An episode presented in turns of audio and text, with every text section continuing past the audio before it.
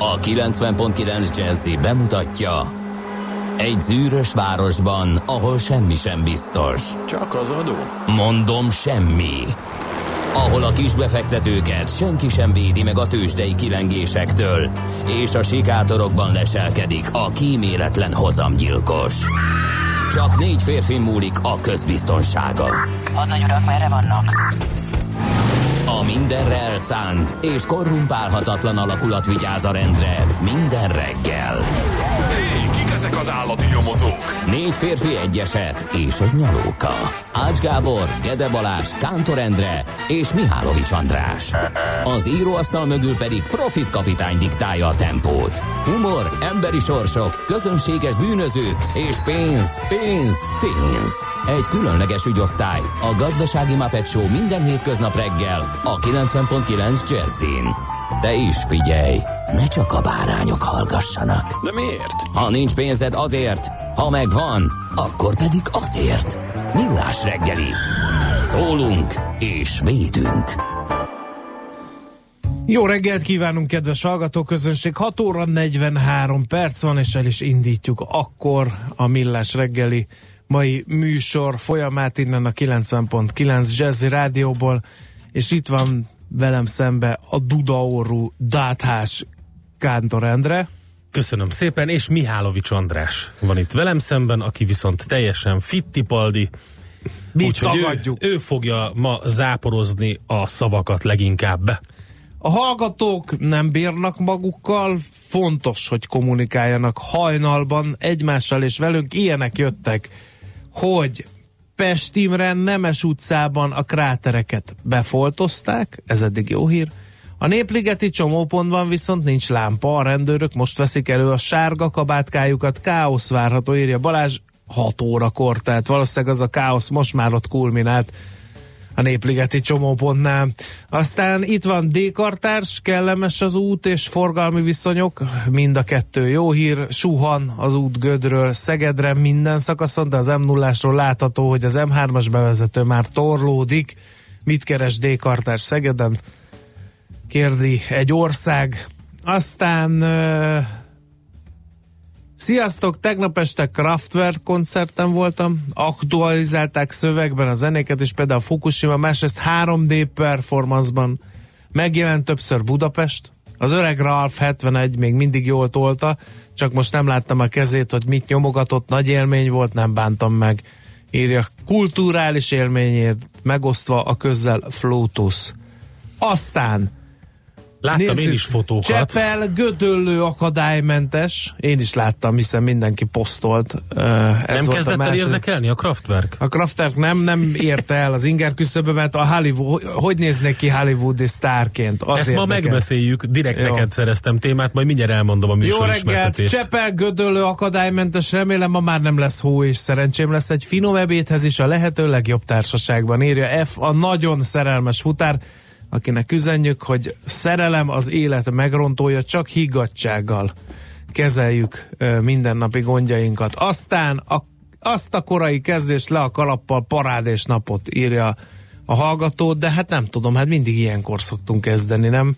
Dehogy nem. Sem nem korábban, sem nem későbben. Plusz Lehet, hogy most egy, egy-két lehet, hogy, ah, igen, lehet, hogy nagyon picit korábban kezdtünk most, de hát ez nem a mi problémánk, vagy hibánk volt, hanem kérlek szépen Nem a zene. a Halper A. Experiment kérlek című felvétele hamarabb végződött. Na, nézzük akkor, hogy minek örvendezzünk vala ma. Hát például a nevük napját ünneplő Gerzsonoknak mindenképpen Gréták, Gréteák, Kövecsek, Lándorok, Leanderek, Margitok, Margiták, Margitták, Margók, Palmerek, Pávelek, Péterek, Petőkpósák, Túliák, Zétenyek szintén. Úristen, Isten mind felsoroltad? Mind.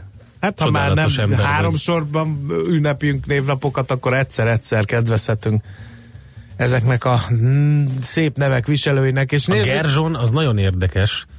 Nem gondolnád, de régi-régi bibliai Héber eredetű férfi név. Képzeld el.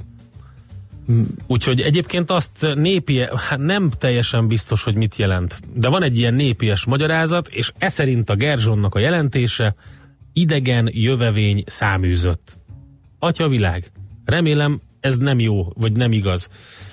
Na mindegy, Mózes adta fiának ezt a nevet, miután kiderült zsidó származása, és így száműzték egyiptomi uralkodói ud- udvar, az egyiptomi uralkodói udvarból Mhm. a hagyomány szerint. Jó, hát Minden esetre egy régi szép név a Gerzson, úgyhogy nagyon boldog névnapot minden a Gerzson. nevük napjánkat ünneplőkön kívül emlékezzünk meg a születésnaposokról is. Isten éltesse minden kedves hallgatónkat, aki ma ünnepli a születésnapját, és nem árt, ha tudja, hogy egy napon született Washington György tábornokkal, uh-huh. az Egyesült Államok első elnökével, aki 1732-ben pont február 22-én született, akár csak Louis Buñuel spanyol születésű, ám de mexikói származású filmrendező. Igen. Aztán Luis Buñuel zseniális. Mauricio De Angelis, megvan? Gu- Gu- Guido és Hogy Mauricio. ne lenne, hogy ne így, lenne. így, így sincs meg? Dehogy nincs. Mindenkinek megvan. Uh, olasz zeneszerző, de mindig így mutatták be őket. Uh-huh. Uh, aztán uh, születésnapját ünnepli az 1949-es évjáratú Niki Lauda, aki Andreas Nikolaus igazából, de a Lauda stimmel. Háromszoros világbajnok volt a Forma 1-ben, 75-ben, 77-ben és 84-ben is. Aztán uh, Szerednyei Béla, magyar színművész, Aha. 1958-ban született február 22-én, és James Blunt, brit énekes dalszerző. Neki valami és koncertje lesz. a születésnapját, igen, 1974-es évjáratú, és egy évvel fiatalabb nála Drew Barrymore, amerikai ah. színművésznő. 50-szer megnézem az IT-be a jelenetet, mert hogy állítólag ott kezdődött az ő karrierje, és nem ismerem fel És sose. Frank Plumpton Ramsey-ről nem akarsz megemlékezni? meghagytam Frank neked. Plumpton? Direkt, mert semmit nem tudok a Kérlek szépen, matematikusról. ö, nem csak matematikus volt, de nyilván sokan ö, a Ramsey tétel miatt ö, emlékeznek rá tanulmányaikból. Frank Plumpton Ramsey matematikus volt, filozófus volt, közgazdász volt többek között, és ö, Egy igazi 1903-ban született ezen a napon. Kombinatorika. De egyébként tulajdonképpen a Ramsey tétel nem csak a kombinatorikának, hanem a matematikának is egy, egy fontos tétele, meg hát vannak ilyenek is, hogy Ramsey számok, ezekre is lehet, hogy emlékeznek, hogy a Ramsey tételben szereplő számokat hívják így.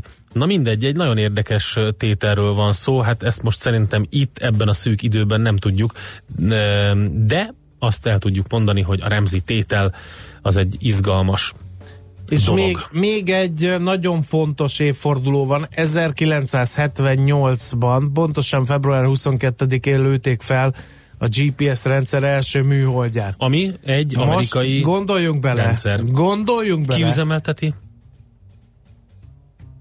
Hát ki? Az Az, amerikai nem? honvédség. Igen. Így van. Azt szeretném mondani, Csak hogy úgy, gondoljunk csak internetet. bele, hogy az okos telefonjaink segítségével vajon hogyan tájékozódnánk most, ha nem lenne ez a hasznos kis rendszer. Én tudod, mibe gondoltam bele? Abba Honnan gondoltam, vennénk, hogy merre van a Majtényi Frigyes utca Budapesten? De én arra gondoltam, hogy még mindig van szerintem, hogyha jól emlékszem, de a GPS az tuti, hogy, hogy úgy működik, hogy ha végül is arra gondolna az amerikai honvédelmi minisztérium, Hogy vagy kicsit a tárca, megkavarja hogy kicsit műholdakat. leállítja a rendszert, vagy nem engedi a hozzáférés, vagy valamik, azt megtehetnék. Csak úgy, mint egyébként a, van egy pár kulcsfontosságú öm, netes, nem tudom, elosztó központ, vagy hogy hívják ezeket, biztos kijavítanak a kedves hallgatók, ami szintén ugye, mivel egy amerikai fejlesztésről, katonai fejlesztésről van szó itt is, szintén óriási öm, lukokat ütne a világhálóban, hogyha azokat megszüntetnék, vagy a hozzáférést. Nem tudom, hogy ez hogy van, most biztos van olyan hallgatónk, aki jobban tudja, De Ki van, nekünk. ugye azt azért ne felejtsük el, hogy az, ahogy ezt kivédendő, neki láttak az európai GPS rendszernek a, Hát- a kiépítéséhez, az nem, tudom, hogy áll, Én sem tudom, de szerintem róla. ez most így hallgatólagosan az Egyesült Államoknak a fennhatósága. 0 30 20 10 9 0 9 infokukat millásreggeli.hu vagy a millásreggeli.hu-n található kapcsolati űrlap, itt lehet nekünk üzenni, és velünk kontaktálni pedig Facebook oldalunkon is lehet, facebook.com per millásreggeli. Szerintem szükség van arra, hogy felrázzatok engem legalábbis, kedves hallgatók, mert a sok teától mm, kicsit elálmosodtam. A Népligeti Csobópont tegnap este 6 óta sötét, jelenti egy másik hallgató, egy, aki szintén ott volt a Kraftwerken, már csak Mhm. két illető nem volt eh, tegnap Kraftwerk koncerten boldog és boldogtalan. Ennyit tudok erre mondani. Kis péntek van. András, én a magas egy ilyen Haladjunk, underground. haladjunk. Azt, azt szeretném neked. Létszes, ráz fel.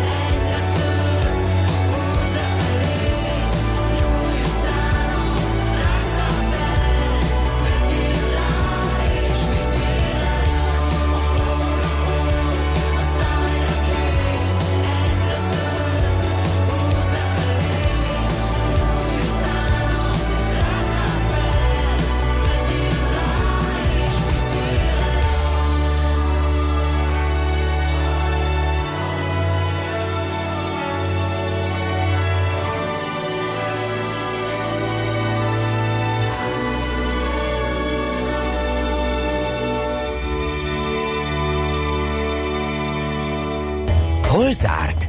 Hol nyit? Mi a sztori? Mit mutat a csárt? Piacok, árfolyamok, forgalom a világ vezető parketjein és Budapesten. Tősdei helyzetkép következik. Na mi Budapesten András? 8 százalékos plusz 38.971 pontos záróérték. Vegyes volt a kép, mert az 50 a a blue chipeknek esett, az 50% a meg emelkedett, nem is keveset, és így jött ki végül a plusz, mert hogy a Richter 3,1%-ot vágtázva a 6080 forinton fejezte be a kereskedést, az OTP meg 1,6%-ot erősödött, és 11.590 forinton zárt.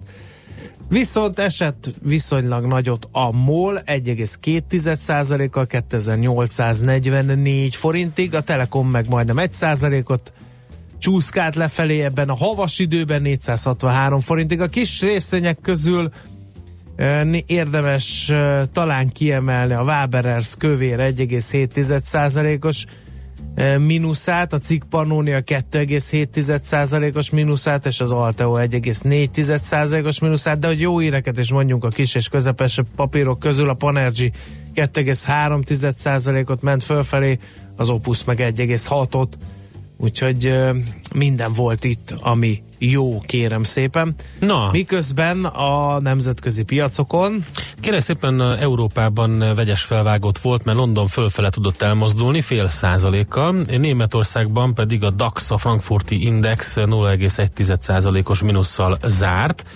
De hogyha megnézzük azt, hogy mit mutat az európai nyitásra mondjuk a japán és a hongkongi tőzsde, akkor nem túl sok jót sugallanak, mert a Nikkei 225-ös jelen pillanatban több mint 1%-os mínuszban van, a hongkongi mutató pedig megközelíti az 1%-os mínuszt, úgyhogy ott nem olyan jó a kép. Az Egyesült Államokban tegnap nem volt jó nap, 0,7%-os mínuszban zárt a Dow Jones, és fél százalékos mínuszban az S&P 500-as. A Nasdaq is ö, értéke is csökkent 0,2%-kal, de megnézzük egyébként, hogy itt a nagy ijegységekre, hogy mondjuk 2018 egészében csak az idei teljesítményt nézve, hogy állnak az amerikai tőzsdemutatók, érdekes kép tárul elénk, hiszen eddig 2018-ban mindent egybevetve az S&P több mint 1%-ot hízott, a Dow Jones 0,3%-os pluszban van, a Nasdaq azonban 4,5%-os pluszban. Ugye a nagy csihipuhik meg ijegységek ellenére. A mutatók szerint ennek ellenére a félelem uralkodik jelen pillanatban az Egyesült Államok tőzsdéin, és az látszik is a nagypapírokon, az Apple, a GE és a Microsoft is vesztett értékéből 0,5, másfél, illetve 1,3 százalékos mínuszban vannak. Aki tudott erősödni, az a Citigroup és a Google eh, körülbelül 1 százalékkal. Úgyhogy azt lehet mondani, hogy hát izgalmasan várjuk, hogy mi történik. Ja, még az olajárát érdemes idehozni.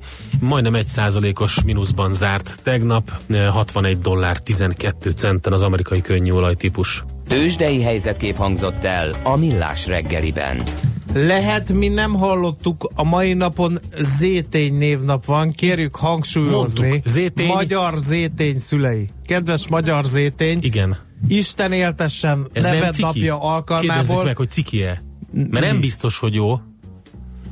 Van, amikor... Nem értelek. Hát nem tudjuk, Fejtsd hogy magyar zétény hány éves, és hogyha mondjuk egy ilyen fiatal tini, akkor a szülei rádió műsorában mondják be az ő nevét. Ez nem biztos, hogy jó.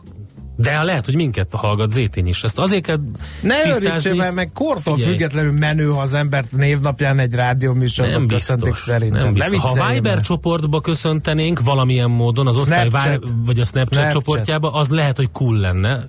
De lehet, hogy az a Azt kifejezés, hogy cool, ez már rég nem az. Tehát ez is egy fontos dolog, nem tudjuk. Jó, mindegy, akkor srófoljuk magasabbra a tét- tétet. Kedves magyar zéténynek szólnak Szóler Andi hírei. Utána, utána pedig a zeneszám is magyar zéténynek szól, sőt a lapszemlébe keresünk hogy milyen zeneszám jön, ne- ne le- ne legyen túl nagy ciki. Dedikáltan Várjál. magyar zéténynek küldjük lapszemlénk Hát, végül szerintem jó lesz az éténynek ez a következő muzsika majd a hírek után. Legalábbis az eredeti biztos. Az Major Laser lenne. De hát ez, na mindegy, majd kiderül. Műsorunkban termék megjelenítést hallhattak. Hírek a 90.9 Jazzin. Tüntetést szervez március 24-ére a Magyarországi Mentődolgozók Szövetsége. Nem létező diákok után vett fel pénzt egy hazai alapítványi iskola. Az amerikai elnök szerint a tanárok felfegyverzése elejét veheti az iskolai lövöldözéseknek. Budapesten most nulla fok körüli értékeket mérünk felhős az ég. Ma is várható csapadék, a Dunántúlon havazás, másút eső, havas eső. Élénk szél mellett napközben mínusz 1 plusz 7 fok valószínű. Jó reggelt kívánok, Czoller Andrea vagyok. Egy perc múlva 7 óra van. Ma is figyelmeztetéseket adott ki a meteorológiai szolgálat néhány Dunántúli megyére. Baranya, Somogy, Tolna, Vas, Veszprém és Zala megyében várható havazás, illetve hófúvás, ma estig itt akár 5-15 cm is eshet. Tüntetést szervez március 24-ére a Magyarországi Mentődolgozók Szövetsége. Hiába ugyanis az újabb béremelés, a független egészségügyi szakszervezet számítása szerint nagyjából minden tizedik szakdolgozó semmilyen plusz pénzhez, vagy legfeljebb pár száz forinthoz jut most hozzá. Az egészségügyi szakdolgozóknak átlagosan nettó 8000 forintot jelent az a béremelés, amelyet a tavalyi novemberi folytatásaként idén novemberre ütemezett be a kormány, de januárra hozta előre. Az ágazatban dolgozók bére még most sem haladja meg a szakmai minimálbért, a bruttó 180.500 forintot. Jelentős változásra kell számítani a jogosítvány szerzésben. A jövőben nem kell majd elsősegélynyújtási ismeret a gépjármű vezetői vizsga igazolás kiadásához. A kormány honlapján megjelent rendelet tervezet szerint a segélynyújtási igazolást a közlekedési igazgatósági hatóságnak kell bemutatni a vezetői engedély kiállításakor. Erre viszont jelenleg nem utal még a jogszabály. Nem létező diákok után vett fel állami támogatást egy hazai alapítványi iskola. A Nyíregyházi Járásbíróság három embert előzetes letartóztatásba helyezett az ügyben. A nyomozás adatai szerint két gyanúsított a lehető legnagyobb támogatási összeg megszerzése érdekében. A látszólagos tanulói létszámot minél nagyobbra próbálta duzzasztani. Több település lakosságát felkeresték, és a beiratkozáshoz szükséges személyi adatok megszerzése érdekében nyeremények ígéretével kecsegtették a jelentkezőket. A végzés ellen a gyanúsítottak és védőik fellebezést jelentettek be. Felminősítette Görögországot a Moody's. A nemzetközi hitelminősítő két fokozatot emelt az államadós besoroláson, és ugyanennyit az előre sorolt fedezetlen kötvények osztályzatán. Véleményük szerint a kiigazítási programmal elért érdemi költségvetési és intézményjavulás ér- eredményei a következő években is fenntarthatóak maradnak, és ez elősegíti a gazdaság és a bankszektor működését. A Moody's emellett bízik abban, hogy Görögország sikeresen befejezi a jelenlegi harmadik pénzügyi segélyprogramot, és visszatér az önálló piaci alapú finanszírozáshoz. Az utóbbi néhány hétben mind három piac vezető nemzetközi hitelminősítő felminősítette Görögországot. Az amerikai elnök szerint a tanárok felfegyverzése elejét veheti az iskolai lövöldözéseknek. Donald Trump a Fehérházban fogadott diákokat és szüleiket, köztük a múlt heti floridai iskolai lövöldözés túlélőit.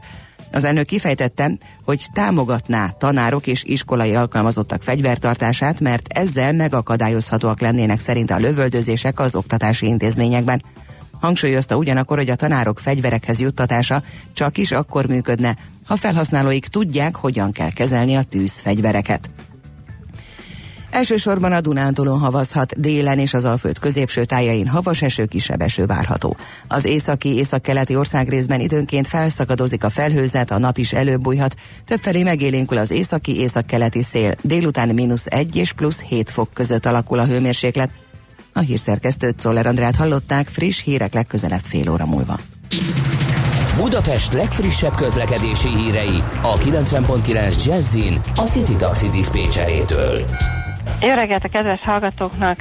Kollégáim tájékoztatása szerint a városban még jól lehet közlekedni, a bevezető utakon is viszonylag gyorsan juthatnak be a városba, de már érezhetően egyre többen vannak, de ma legalább az eső nem esik, az nem nehezíti a közlekedést.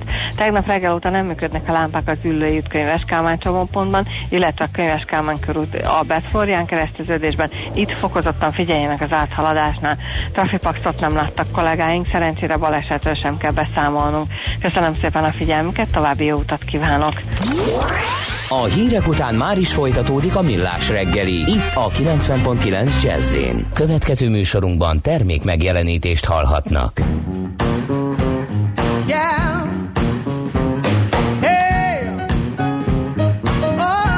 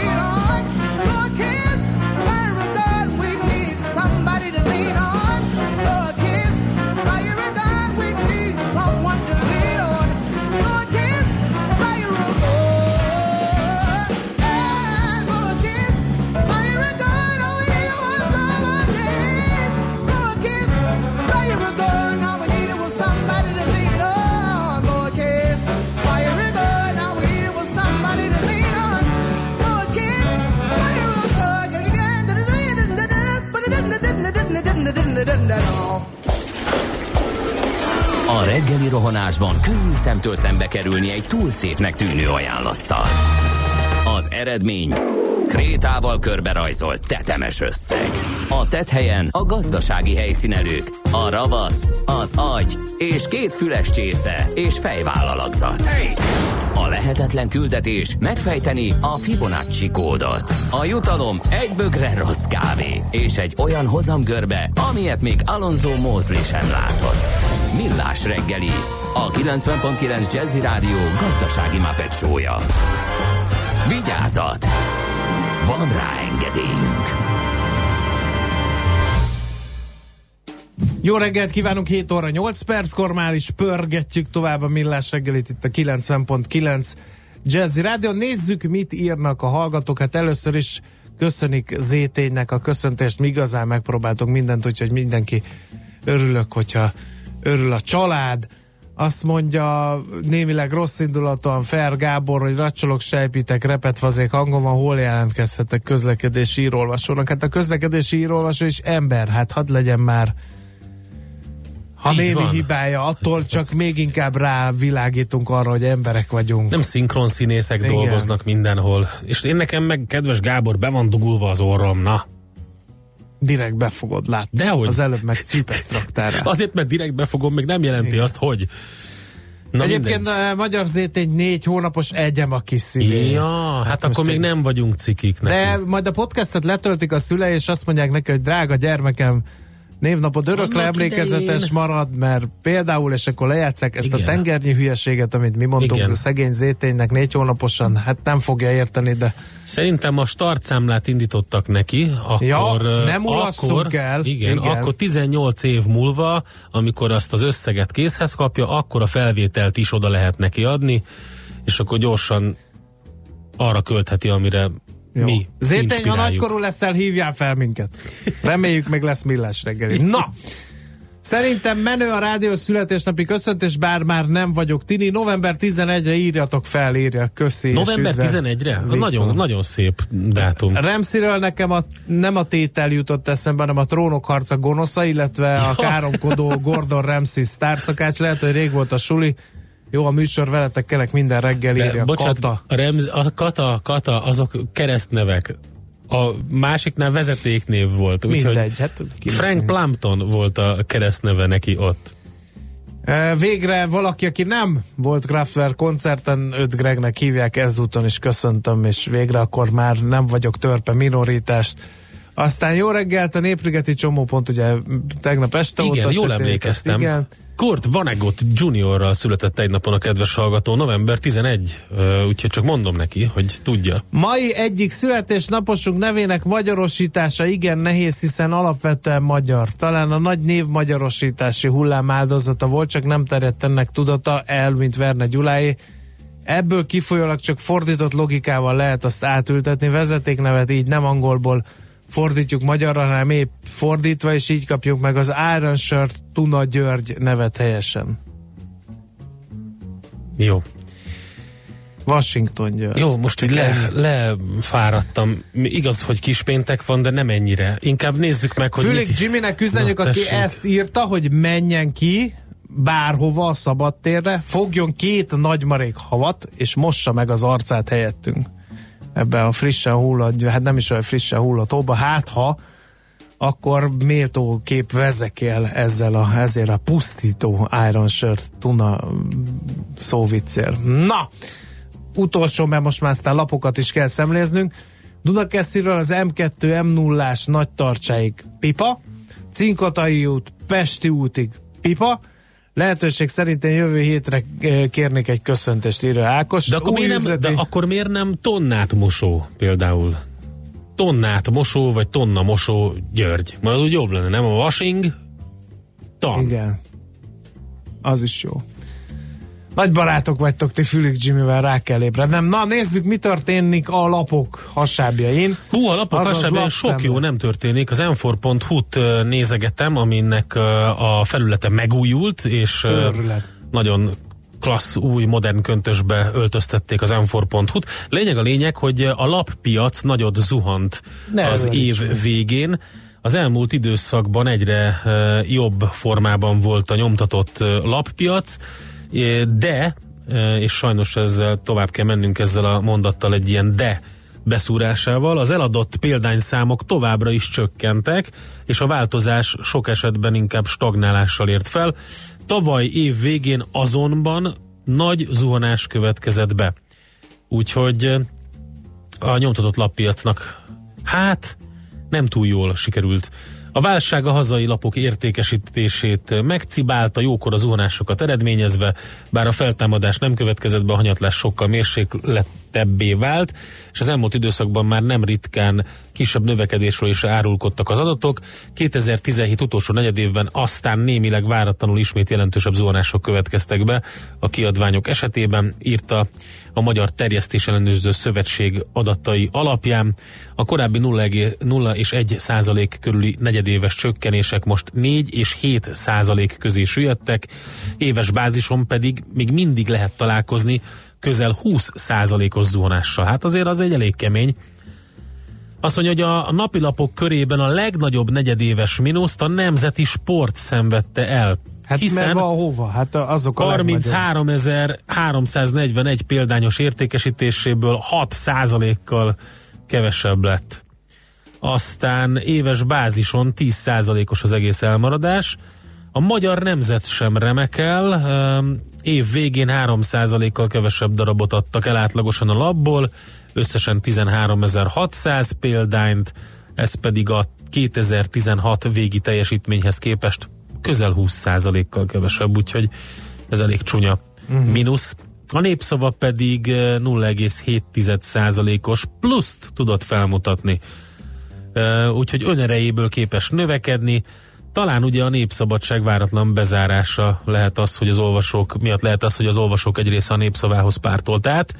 Uh-huh. Úgyhogy ezt lehet mondani. Ha bár úgyhogy- szóba került a népszava, akkor a lap címlapi indító anyagát hadd idézem ide, hogy, hogy örülhetnek azok a városok és falvak, amelyek nem a kormányfő vejének volt cégével korszerűsítették a közvilágításukat, sokat spóroltak, és hoz egy példát itt a Hajdú Mihar megyei polgár példáját, ahol egyetlen fillér befektetése nélkül korszerűsítették a közvilágítást.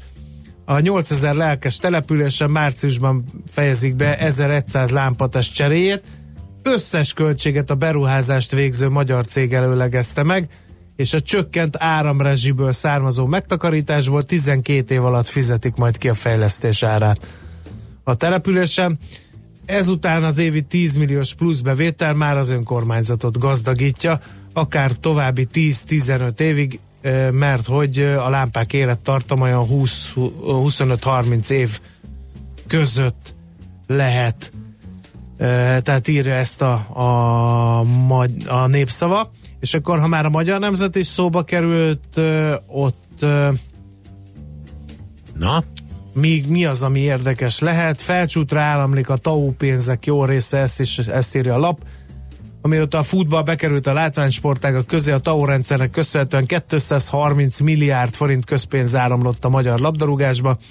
Több mint 9000 pályázó, ugyanis 163 milliárdot hívott le a Magyar Labdarúgó Szövetség által jóvagyott támogatásból, amit a szövetség további 66 milliárddal egészített ki. Ez a sok pénz azonban szakmailag nem hozott kézzelfogható eredményt, mert a TAO támogatásokat egyáltalán nem piaci szempontok szerint osztják szét. A rendszer legnagyobb kedvezményezettje 18,9 milliárd forinttal a Felcsúti Puskás Akadémia, úgyhogy ez is egy érdekes szerete a magyar valóságnak. Na kérlek szépen, akkor még mondok egy hírt az m4.hu-ról, mert ezt megtaláltam, hogy beindult a filmturizmus. Budapesten egy interjút lehet olvasni Szalai Piroskával, a BVK kuratóriumi elnökével, ez tehát mindenképpen egy érdekesség, és ami pedig még izgalmas, az, a, az pedig a világgazdaság címlapján található, és arról szól, hogy tömegével fagyhatnak szét a lehűlés miatt a vízmérők. A tavalyi mínusz 15 fokos hidegben mintegy 10 ezer vízmérő óra fagyhatott le, és a vízvesztesség nélkül számított kár elérhette a 200 millió forintot. Jön ez a sarkvidéki eredetű hideg megint, és arra jutottak itt a szakértők, hogy aki nem vigyáz, annak hamarosan ugyanúgy lefagyhat a vízmérője, úgyhogy ez egy izgalmas információ. Még egy hír a világgazdaságból. Bővült a fogyasztás 2017-ben a jövedéki termékekről a NAV adatai szerint. Jóval több vagyott motorbenzinből, gázolajból, fűtőolajból is. A magyarok több pálinkát és sört is gurítottak le a torkukon, viszont jóval kevesebb dohányárut füstöltek el. Ehhez hozzátenném, hogy gyanítom, hogy a legális dohányárúra rá, lát rá a NAV, ugye derék áremelkedés, ott ilyenkor, ilyenkor mindig az van, hogy És nem csak a legális dohányárúra, hanem a legális szesz árura is. Ugye itt azért nap, nap, napra kerülnek olyan hírek, vagy napvilágra, amelyek alapján azt mondhatjuk, hogy, hogy nagyon nagy gondok vannak ott is. Na, ha zenélnünk kell egyet, mert jövünk vissza hamarosan, megnézzük, hogy mi a helyzet az elektronikus jegyrendszerrel, hova késik egyáltalán, és miért késik. Tegnap ugye tárgyalták a fővárosi közgyűlésen ezt az ügyet is. Hát megpróbáljuk, hát mindenképpen feltesszük a kérdést, hogy mi történik az elektronikus jegyrendszer bevezetésével.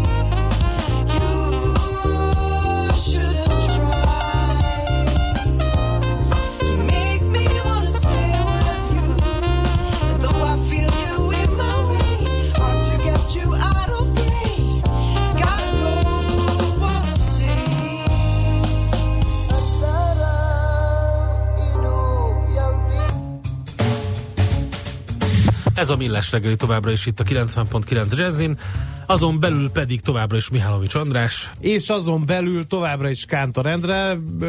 Üdvözöljük azokat, akik egyáltalán nem nagy barátjai a GPS rendszernek, és ennek hangot is adnak Facebook oldalunkon térképen, mint ahogy eddig is Aha. bármikor így tájékozódnának, ha nem lenne 40 éve GPS.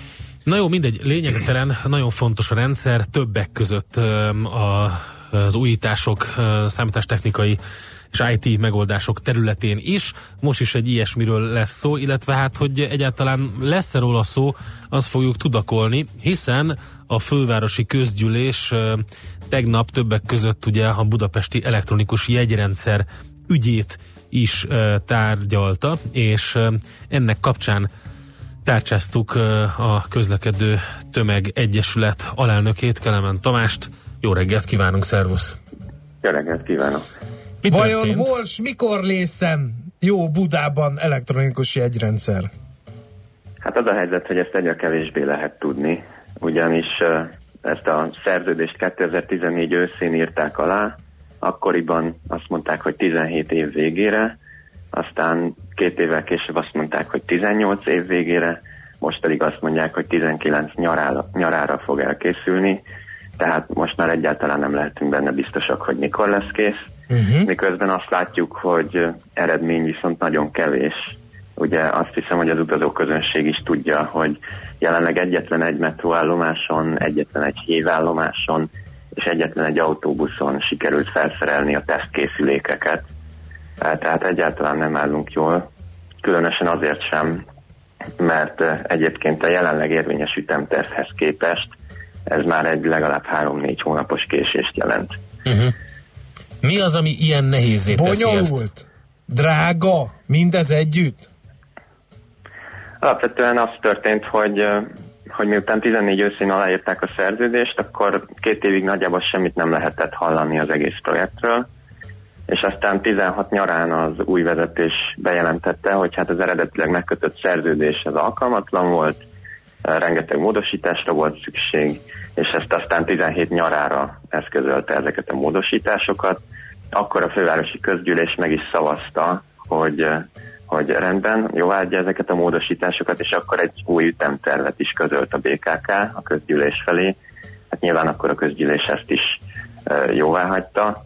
Abban az ütemtervben többek között az állt, hogy már 2017 év végéig, tehát most karácsonyig több mint 840 járművet kellett volna felszerelni ilyen digitális érvényesítő készülékekkel, illetve több, az M1-es és az M4-es metró minden érintett állomására fel kellett volna szerelni ezeket a beengedő kapukat, amik majd arról gondoskodnak, hogy aki nem vett érvényes jegyet, az ne hajthasson be, ne, ne léphessen be a metróállomásokra. Na most azt hiszem, hogy az utazóközönség nagyon jól tudja, hogy ekkora számokban bőven nem érhető el ez a rendszer ma még.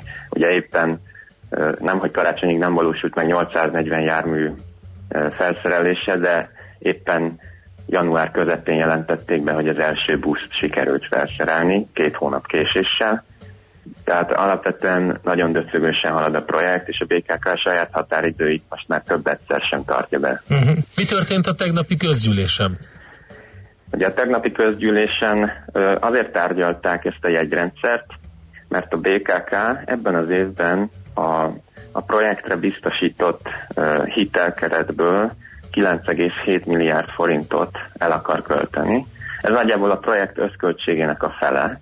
Tehát csak ebben az évben a projekt összköltségének a felét fogja kifizetni a BKK.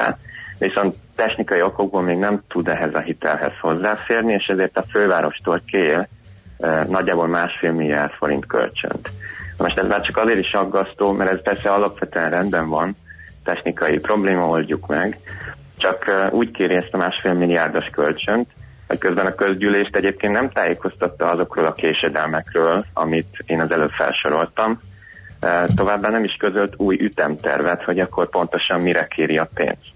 Tehát csak annyit tudunk most, hogy idén is el akar költeni jó sok milliárd forintot a BKK erre a projektre, miközben nagyon láthatóan nem halad, illetve óriási késésekkel. De nem lehetett volna egy külföldi példát meghonosítani? Hát működnek ilyen rendszerek több nyugat-európai, akár közép-európai országban is, nem? Hát alapvetően ez mindenképpen sokáig tartana, mert ugyan ez a rendszer is úgy lett specifikálva, hogy nagyon sok külföldi rendszernek a pozitívumait építették bele. Tehát alapvetően egy olyan cég lett ezzel megbízva, aminek van tapasztalat ebben. Egyszerűen ö, idő legyártani ö, ezeket az eszközöket, illetve ö, nagyon sok szempontból hát Budapesten nem feltétlenül olyan informatikai rendszer alapján működik a közösségi közlekedés, mint más országokban, és ezeket a rendszereket azért valahogy össze kell illeszteni. Tehát az, hogy ez egy, ö, ezt nem lehet ilyen késztermékként megvenni feltétlenül, és az, hogy több évig tart, az egy, az egy dolog. Az, hogy az ütemterv most már sokatszor nincs betartva, az viszont nagyon aggasztó. Hát akkor, hogyha jól értettem a szavaidat, akkor annyit tudunk, hogy mennyi pénzt költöttek eddig, és mennyit szándékoznak költeni a tegnapi szavazás alapján, de hogy mi lesz ezzel, és hogy mikor lesz, azt nem tudjuk egyáltalán. Sajnos, és hát a legrosszabb ebben, hogy a budapestiek még mindig nem tudják, hogy mikor lesz egy könnyen használható modern jegyrendszerük. Hát nem, nem mondtál Hát jó pedig, dolgokat pedig most. igény volna rá, nem? Mert hogy ö, e, e, ennek a fejlesztésnek köszönhetően milyen ö, reményei lehetnek a BKK-nak? Kevesebb lesz a blitzelés? Hát alapvetően igen, ez a két fontos szempont van, hogy egyrészt könnyebb lenne használni a közösségi közlekedést az utasnak, hiszen nem kellene minden hónapban sorban állnia az automatánál, hanem lenne egy utazási kártyája, ami az övé, és ö, onnantól kezdve interneten is fel tudja tölteni pé- ö, megfelelő pénzzel, amivel utazhat, vagy akár automatikusan beállíthatja, mint a rezsiszámlák fizetését, hogy minden hónapban töltsék fel a kártyát a bankszámlája. Illetőleg a másik szempont az valóban az, hogy ez érdemben vissza tudná szorítani a blitzelést, tehát lényegében a metróba le se lehetne jutni érvényes jegy nélkül. Uh, ugye vannak olyan buszok, amelyekre az első ajtónál kell felszállni, ott ez abban segítene ez a rendszer, hogy a vezető számára egy egyértelmű hangjelzés jelezné, hogy az utasnak valóban van érvényes jegye, tehát sokkal könnyebbé válna ez az ellenőrzés is. És hát a tervek szerint, bár erre már nem sok esély van, de sokkal több ellenőr járná a várost, összesen 600 darab ilyen készülék érkezik, hát hogy tényleg lesz-e 600 ellenőr, az nem tudom, pedig fontos lenne, de az ő munkájuk is sokkal hatékonyabbá válna. És ez fontos, hiszen a közösségi közlekedés bevételét biztosítani az egy első számú szempont, hiszen abból tartják fenn, abból biztosítják a szolgáltatási színvonalat, ami természetesen az utasoknak is fontos. Oké, okay, Tamás, köszönjük szépen, hogyha van újdonság az ügyben, akkor mindenképpen beszélünk. További szép napot, és akkor reménykedjünk abban, hogy kiderülnek a részletek hamarosan. Én is köszönöm. Szervusz, köszönjük. A közlekedő tömeg egyesület alelnökével Kelemen Tamással beszélgettünk. Amennyit erre elköltenek, annyiből akár ingyenes is lehetne a tömeg, tömegközlekedés, írt itt pikért módon a hallgató. Hogy szed itt be a BKK jegyárakat? Nincs elektronikus jegy, de ellenőrse, hiszen egy fővonalon fél napon ült egy halott a villamoson, és egy fia ellenőrse járt arra, Júj, írja Fergábor. Igen, hát. Nagyon proaktív sarkítva. és a lehetőségekre fókuszáló módon kezelik ezt. Ja nem. Na, hát szerintem van dolgunk, úgyhogy figyeljünk erre is oda. A szerencse fia vagy? Esetleg a szerencse lánya? Hogy kiderüljön, másra nincs szükséged, mint a helyes válaszra. Játék következik. A héten minden áldott nap egy páros belépőjegyet sorsolunk ki a Budapest Sportarénában megrendezésre kerülő konyha kiállításra. Előnyben, előnyben azok, akiknek volt régi hűtőgépük. Melyik évben jött ki a gyártósorról az első Lehel százas hűtőszekrény? A. 1953, B. 1960, vagy C. 1979. A helyes megfejtéseket ma délután 16 óráig várjuk a játékkukac jazzy.hu e-mail címre. Kedvezzem ma neked a szerencse. Műsorunkban termék megjelenítést hallhattak. Rövid hírek a 90.9 Jazzin. Beoltják az egészségügyi dolgozókat kanyaró ellen. A Magyar Nemzet az Emberi Erőforrások Minisztériumára hivatkozva azt írja, február közepéig több mint 18 és fél ezer munkavállalót vizsgáltak meg, körülbelül 15%-uk nem volt megfelelően védett a fertőző betegséggel szemben. Az Európa több országában tomboló kanyaró járvány miatt, és mivel Magyarországon is előfordultak megbetegedések, a határmenti megyékben dolgozó egészségügyieknek még tavaly tették kötelezővé az immunstátusz felmérését, majd ezt kiterjesztették az egész országra. Az egészségügyi dolgozók ingyen kapják a kanyaró elleni oltást. A terméktanács szerint a tartós tejek után a sajt piacán is fordulatra van szükség. Míg a kereskedelmi láncok döntő többsége már a hazai termelésből származó tejet részesíti előnyben, sajtból még mindig a külföldiből van több az áruházakban, írja a magyar idők. A sokszor irreálisan olcsón piacra kerülő termékek ugyanakkor nagy kárt okoznak a hazai feldolgozóknak. Ismét változik a gázolajára, ezúttal péntektől drágul, literenként két forinttal, a benzinára pedig nem változik. Szerdán ugyanígy két forinttal mérséklődött mindkét üzemanyagára. A GKI ZRT vezérigazgatója szerint azonban évvégére ismét 380-400 forint lehet a benzin és a gázolaj.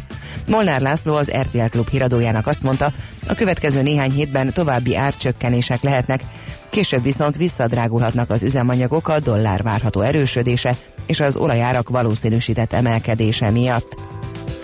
Sztrájkolnak az Air France-nál, tengeren túli járataik felét, az Európán belül közlekedőknek pedig negyedét törli a cég a dolgozók sztrájkja miatt. A pilóták, a légi utas kísérők és a földi kiszolgáló személyzet az egynapos munkabeszüntetéssel fizetés emelést akar elérni. Elsősorban a Dunántúlon havazhat, délen és az Alföld középső tájain havas eső, kisebb eső várható. Az északi északkeleti országrészben időnként felszakadozik a felhőzet, a nap is előbújhat. Többfelé megélénkül az északi északkeleti szél, délután mínusz 1 és plusz 7 fok között alakulhat a hőmérséklet. A hírszerkesztőt, Szoller Andrát hallották, friss hírek legközelebb fél óra múlva. Budapest legfrissebb közlekedési hírei, itt a 90.9 jazz Budapesten telítettek a sávok a Rákóczi úton a Barostértől befelé, a Szélkámán térre vezető utakon, az Üllői úton befelé az Ecseri út előtt és a Soroksári úton befelé a Könyves Kálmán körút közelében. A Kőbányai vásárváros területén rendezvényt tartanak, emiatt a tízes autóbusz vasárnap estig sűrűbben közlekedik. A 17. kerületben az Rínyi utcában a Pesti út felé a Rózsaszál utca előtt útszűkületen kell áthajtani, mert megsüllyedt egy csatorna fedél. Pongrász Dániel, BKK Info. A hírek után már is folytatódik a millás reggeli, itt a 90.9 jazz Következő műsorunkban termék megjelenítést hallhatnak.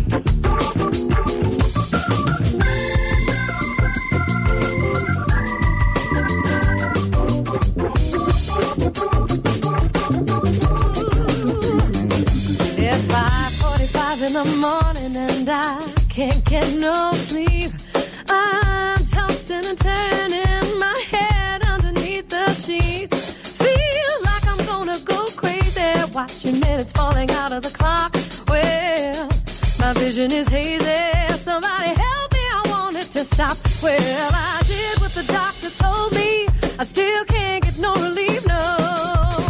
Cause I'm thinking of you, baby, and it's playing on repeat. Well,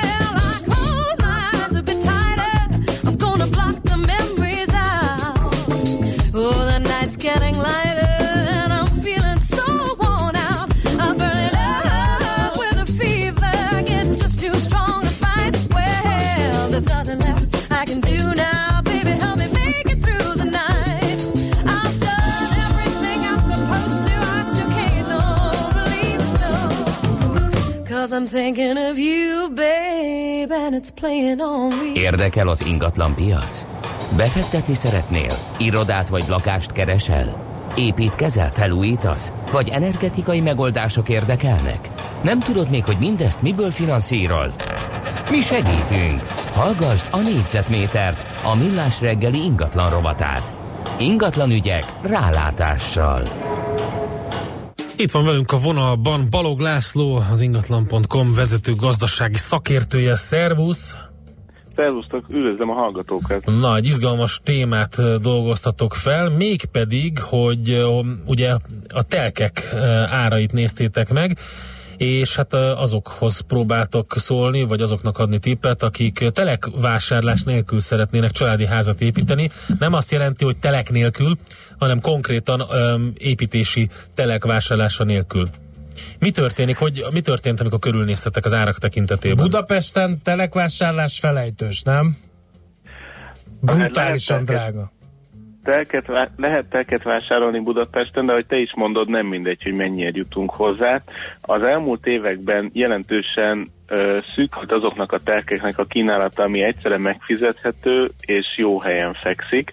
Tehát lehet továbbra is telket vásárolni, sőt, hogyha a kínálat számosságát nézzük, akkor az még bővült is, de most már a megfizethető és jó helyen lévő telkekből egyre kevesebb van, és tekintettel arra, hogy ha egy átlagos magyar lakásvásárlót nézünk, az ő álmainak a ne továbbja az valahol a lakhatását tekintve mindig az, hogy egy saját családi házba költözzön. Ráadásul a belvárosban és a belső kerületekben már olyan magasra emelkedtek az ingatlanárak, főleg mondjuk a társasházi lakások esetében, hogy egy 50-60-70 négyzetméteres nem túl ö, külső körületben elhelyezkedő társasházi lakás áráért már egy komplett családi házat is vehetünk a külső kerületekben, vagy az agglomerációban, és nagyon sokan vannak, akik saját maguk szeretnének építkezni, ezért megnéztük azt, hogy milyen alternatívái vannak a klasszikus Ne szaladjunk ennyire előre. Ja, jó. Mondj légy szíves egy átlagárat a budapesti építési telkek. Hát én ledöbbentem ezen, megmondom őszintén. Mi, mi azt néztük meg, uh, hogy mik azok, tehát egy olyan telekméret kategóriát vettünk alapul, amire már lehet építkezni, még úgy is, hogy megmarad egy tisztességes méretű kert az építkezés után, és ezt a 300 és 1000 négyzetméter közötti méretű telkeket vettük alapul, és itt igen, igen nagy a szórás, de alapvetően a felkapott területeken komoly árakon pörögnek a telkek. Hogyha csak néhány példát e- említ, szeretnék említeni, akkor a második kerületben majdnem 50 millió forintba kerül egy ilyen telek átlagos ára, a harmadik kerületben 47 millió, de még, a, de még Újpesten és a negyedik kerületben 45 millióért kapunk ilyen telket, Zuglóban több mint 50 milliót kell ezért fizetni, és ahogy haladunk kifelé a külső kerületekben, úgy csökken ez. Hol a legolcsóbb? A legolcsóbb az, a, az jelenleg a, a 23. kerületben, az utóbbi időben mindig a 23. kerület jön ki a legolcsóbbnak, itt 11,9 millió ezeknek a telkeknek az átlagos ára, uh-huh. de, de a 17. kerületben is 18,5 millióért tudunk ebben a méret kategóriában átlagosan uh-huh. telket vásárolni. Rendi check, akkor mi a megoldás? A Mert ezek elég borsos árak, ebben szerintem egyetértünk.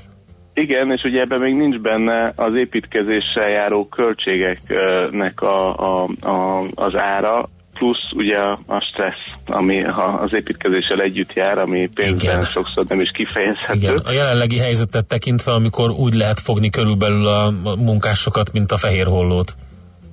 Így van, és ugye ennek is pénzbeni költsége van, mert hogy egymásra kell licitálniuk sokszor a, a megbízóknak, hogy valóban eljöjjenek és valóban ott dolgoznak az építkezésen a brigádok.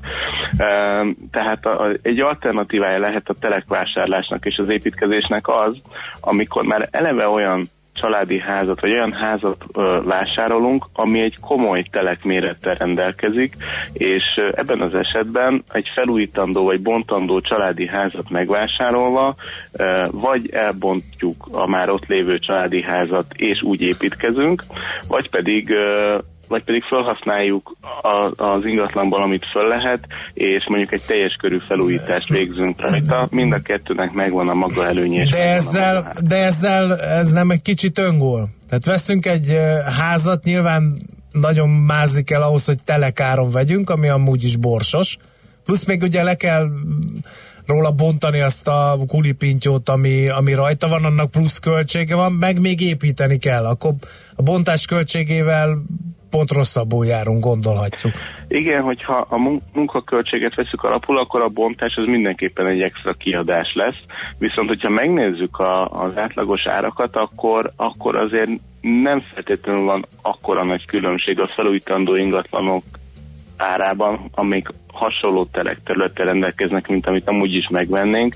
Hogyha pár ilyen extrém közelségű kerületet szeretnék ö, megemlíteni, tehát például Zuglóban ö, m, mondjuk 48,5 millióért tudunk venni bontandó családi házat és 55 millióért telket, ugye nyilván itt kevéssé érheti meg ez a konstrukció, de hogyha azt veszük alapul, hogy a 21. kerületben, tehát Csepelen ö, 26,5 millióért ö, kapunk családi házat és 17 millió ételket, akkor ugye itt meg pont ellentétes a, a, a a, a tendencia, de alapvetően nincsen, tehát nincsen akkora különbség a már bontandó vagy felújítandó családi házak és telekárak között, viszont ami, ami előnyös lehet az az, hogyha föl tudunk használni a már uh, felújítandó családi házból, például az alapozás, például a falakat, akkor ugye ez meg az építkezés költségeit tudja uh, lecsökkenteni ebben az esetben, uh-huh. és ez, ezzel, ezzel azért komoly összegeket lehet megspórolni.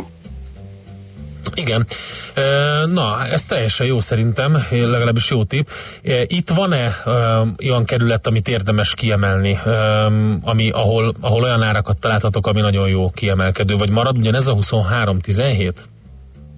Nem, a, hogyha valaki ebben a stratégiában gondolkodik, akkor például Újpesten e, mindenképpen érdemes e, e, körbenézni, hiszen ott például a telekárak azok ilyen kb. 45 millió forintba kerülnek, a, a felújítandó családi házak a hasonló méretű telekkel pedig csak 33,5 millióba, tehát itt majdnem 10 millió forintot tudunk spórolni, de ugyanez igaz egyébként a, a 13. kerületre, bár ott borsosabb áron pörögnek a telkek meg a, a családi házak, ott 98,5 millió a telek, és 90 millió a, a felújítandó családi ház, de még Zuglóban is ö, 55 millió forint a, a telek, és 48,5 millió forint a, a családi ház, tehát azért néhány millió forintot lehet így spórolni, de ez nyilván akkor éri meg igazán, hogyha végösszegben is kevesebbet tudunk költeni, vagy van olyan előny, ami akár időben, akár pénzben megjelenik, hogy nem kell a legelejéről indítani az építkezést. Ugye, hogyha már bizonyos munkálatokat megsporolunk, például az alapozást, akkor az ugye a kivitelezési költségekben is jelentkezik, viszont azt azért el kell mondani, hogy ha valaki már meglévő ingatlant újít föl, akkor például az új építésű e, lakásokra vonatkozó kedvezményeket már nem feltétlenül tudja igénybe venni. Hát igen, ez lett az egyik kerékkötője ennek a stratégiának, de hát attól függ, hogy kinek milyen lehetőségei vannak. Így van, így van. Tehát például mondjuk egy, hogyha valaki mondjuk három gyerekkel költözik, akkor a csokot már nem tudja ezután igénybe venni, hiszen ott nem kerül bejegyzésre új ingatlan a, a területen, tehát ahhoz tényleg el kell bontani, és ezt a, a tulajdoni napon is át kell vezetni, vagy a családi házépítés után járó ö, 5 millió forintos áfa visszaigénylést sem tudjuk igénybe venni, hiszen szintén nem jön létre új ingatlan a tulajdoni napon, tehát ezt érdemes a, nagyon körbenézni, plusz amikor válogatunk a, a családi házak közül, amik nagy, ter, nagy telek területtel rendelkeznek. Szintén az építési engedélyekről tájékozódni kell a, a helyi önkormányzatoknál. Oké, okay, Laci, köszönjük szépen. Érdekes volt, amit mondtál. Szép napot, további jó munkát neked. Köszönöm szépen, további jó munkát nektek is. Balog Lászlóval beszélgettünk az ingatlan.com vezető gazdasági Igen. szakértőjével. Négyzetméter ingatlan ügyek rálátással. A millás reggeli ingatlan rovata hangzott el.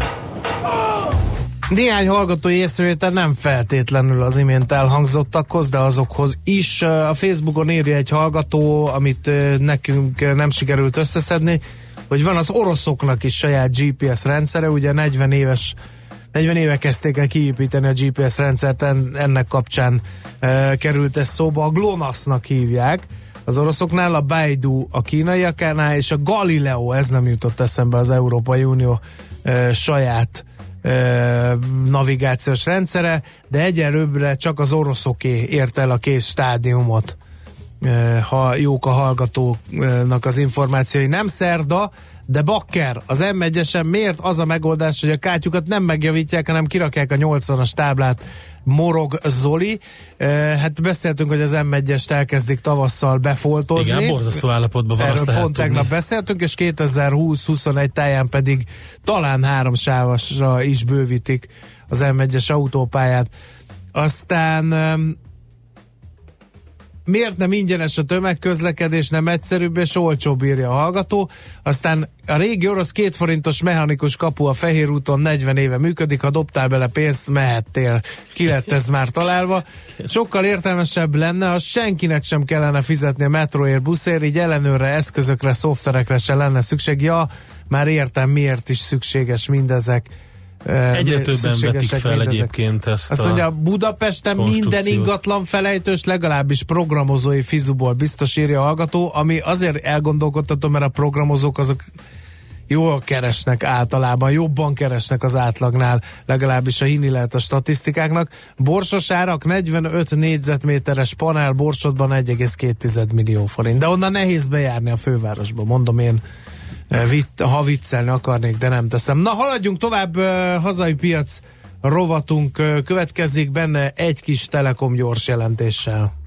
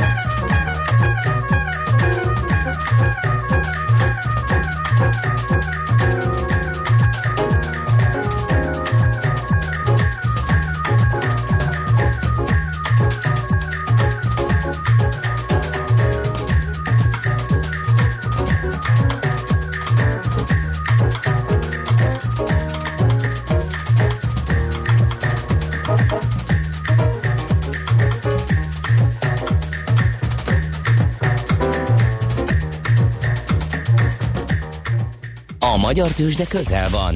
A parketten hazai cégek magyarul beszélő papírjai várják, hogy megszólítsd őket. Légy szinkronban befektetéseiddel. Színes, széles vásznú magyarul beszélő tőzsdeblokk a Millás reggeliben. A rovat támogatója a Budapesti Értéktőzsde ZRT. Keresd a hazait, keres a hazaival.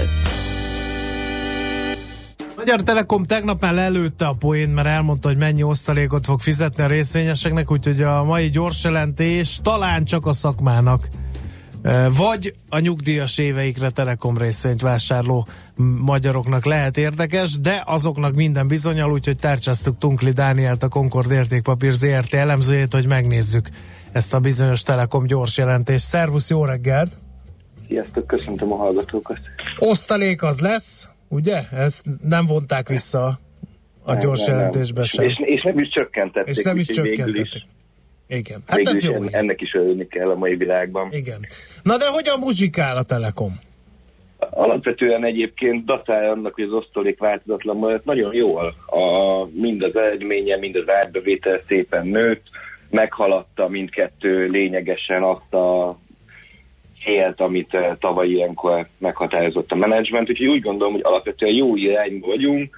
A, a jövő az a kérdés, és ez inkább stratégiai kérdés most, mint pénzügyi, inkább az a kérdés, hogy hány szereplős lesz ez a piac, lépnek ebbe új szereplők, megveszik-e esetleg a eddigi szereplőket, és ez hogyan hat a jövőbeli egyrészt beruházásokra, spektrum beruházásra, illetve az eredményességre a vállalatnak.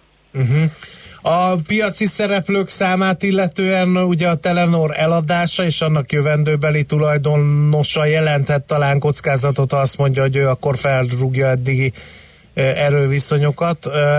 Meg hát a Digi, de a Digit meg már egy csomó ideje emlegetik, nem?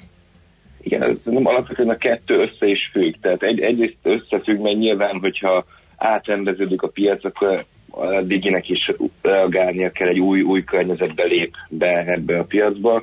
Én, én még hozzátenném, hogy hallottunk olyan híreket is, hogy a Vodafone esetleg meg, megszeretné a UPC-t. Ez azért lenne szerintem alapvetően fontos, mert akkor a Vodafone-nak is ugyanaz a Play csomagja len, lehetne, mint a, a Telekomnak, vagy a Diginek, hogyha magyar uh-huh. piacra jön. Tehát a, a palettát kiszélesítenék, és, és akkor igazából egy az egyben minden piacon versenyeznének. Aha. Nézzük meg a sarokszámokat, hogy mi van a um, gyors jelentésben. Jó, tehát összességében a, az árbevétel idei évben 610 milliárd forintot ért el, ez egy 6,4%-os emelkedés. Szóval itt azt érdemes kihangsúlyozni, hogy nagyon-nagyon sok datát fogyasztunk, ezt a saját példámon is tudom, hogy nincs elég data, amit el ne használnék. Ez a tendencia látszik. Ezen felül egyébként úgy gondolom, hogy a mobil szegmens nagyon jól muzsikált, és az utolsó negyedében a fix szegmens is nagyon. Ez annak köszönhető, hogy a karácsonyi uh, vásárlások megerősítették a, a eszközeladás oldaláról a szegmest. A, ami különösen fontos még az, hogy az IT szegmens nagyon jó volt idén, ez, ez nyilván az EU-s fundok miatt, az EU-s finanszírozások miatt volt fontos, és, és amiatt volt egy élénkülés évpélév alapon, és, és nagyjából, hogyha egy, egy konzervatív költségstruktúrát teszünk mellé, akkor ki is tud jönni könnyedén az a 185 milliárd uh, forintos EBITDA, vagyis eredmény, ami, amit elért a Telekom szembe a 182-vel, amit megcélzott. Uh-huh. Marad így a jövőben kicsit unalmas osztalék papír szerinted a Telekom? Tehát ilyen, mert például ugye azt lehet látni, hogy OTP-ék nekilendültek és veszik a bankokat.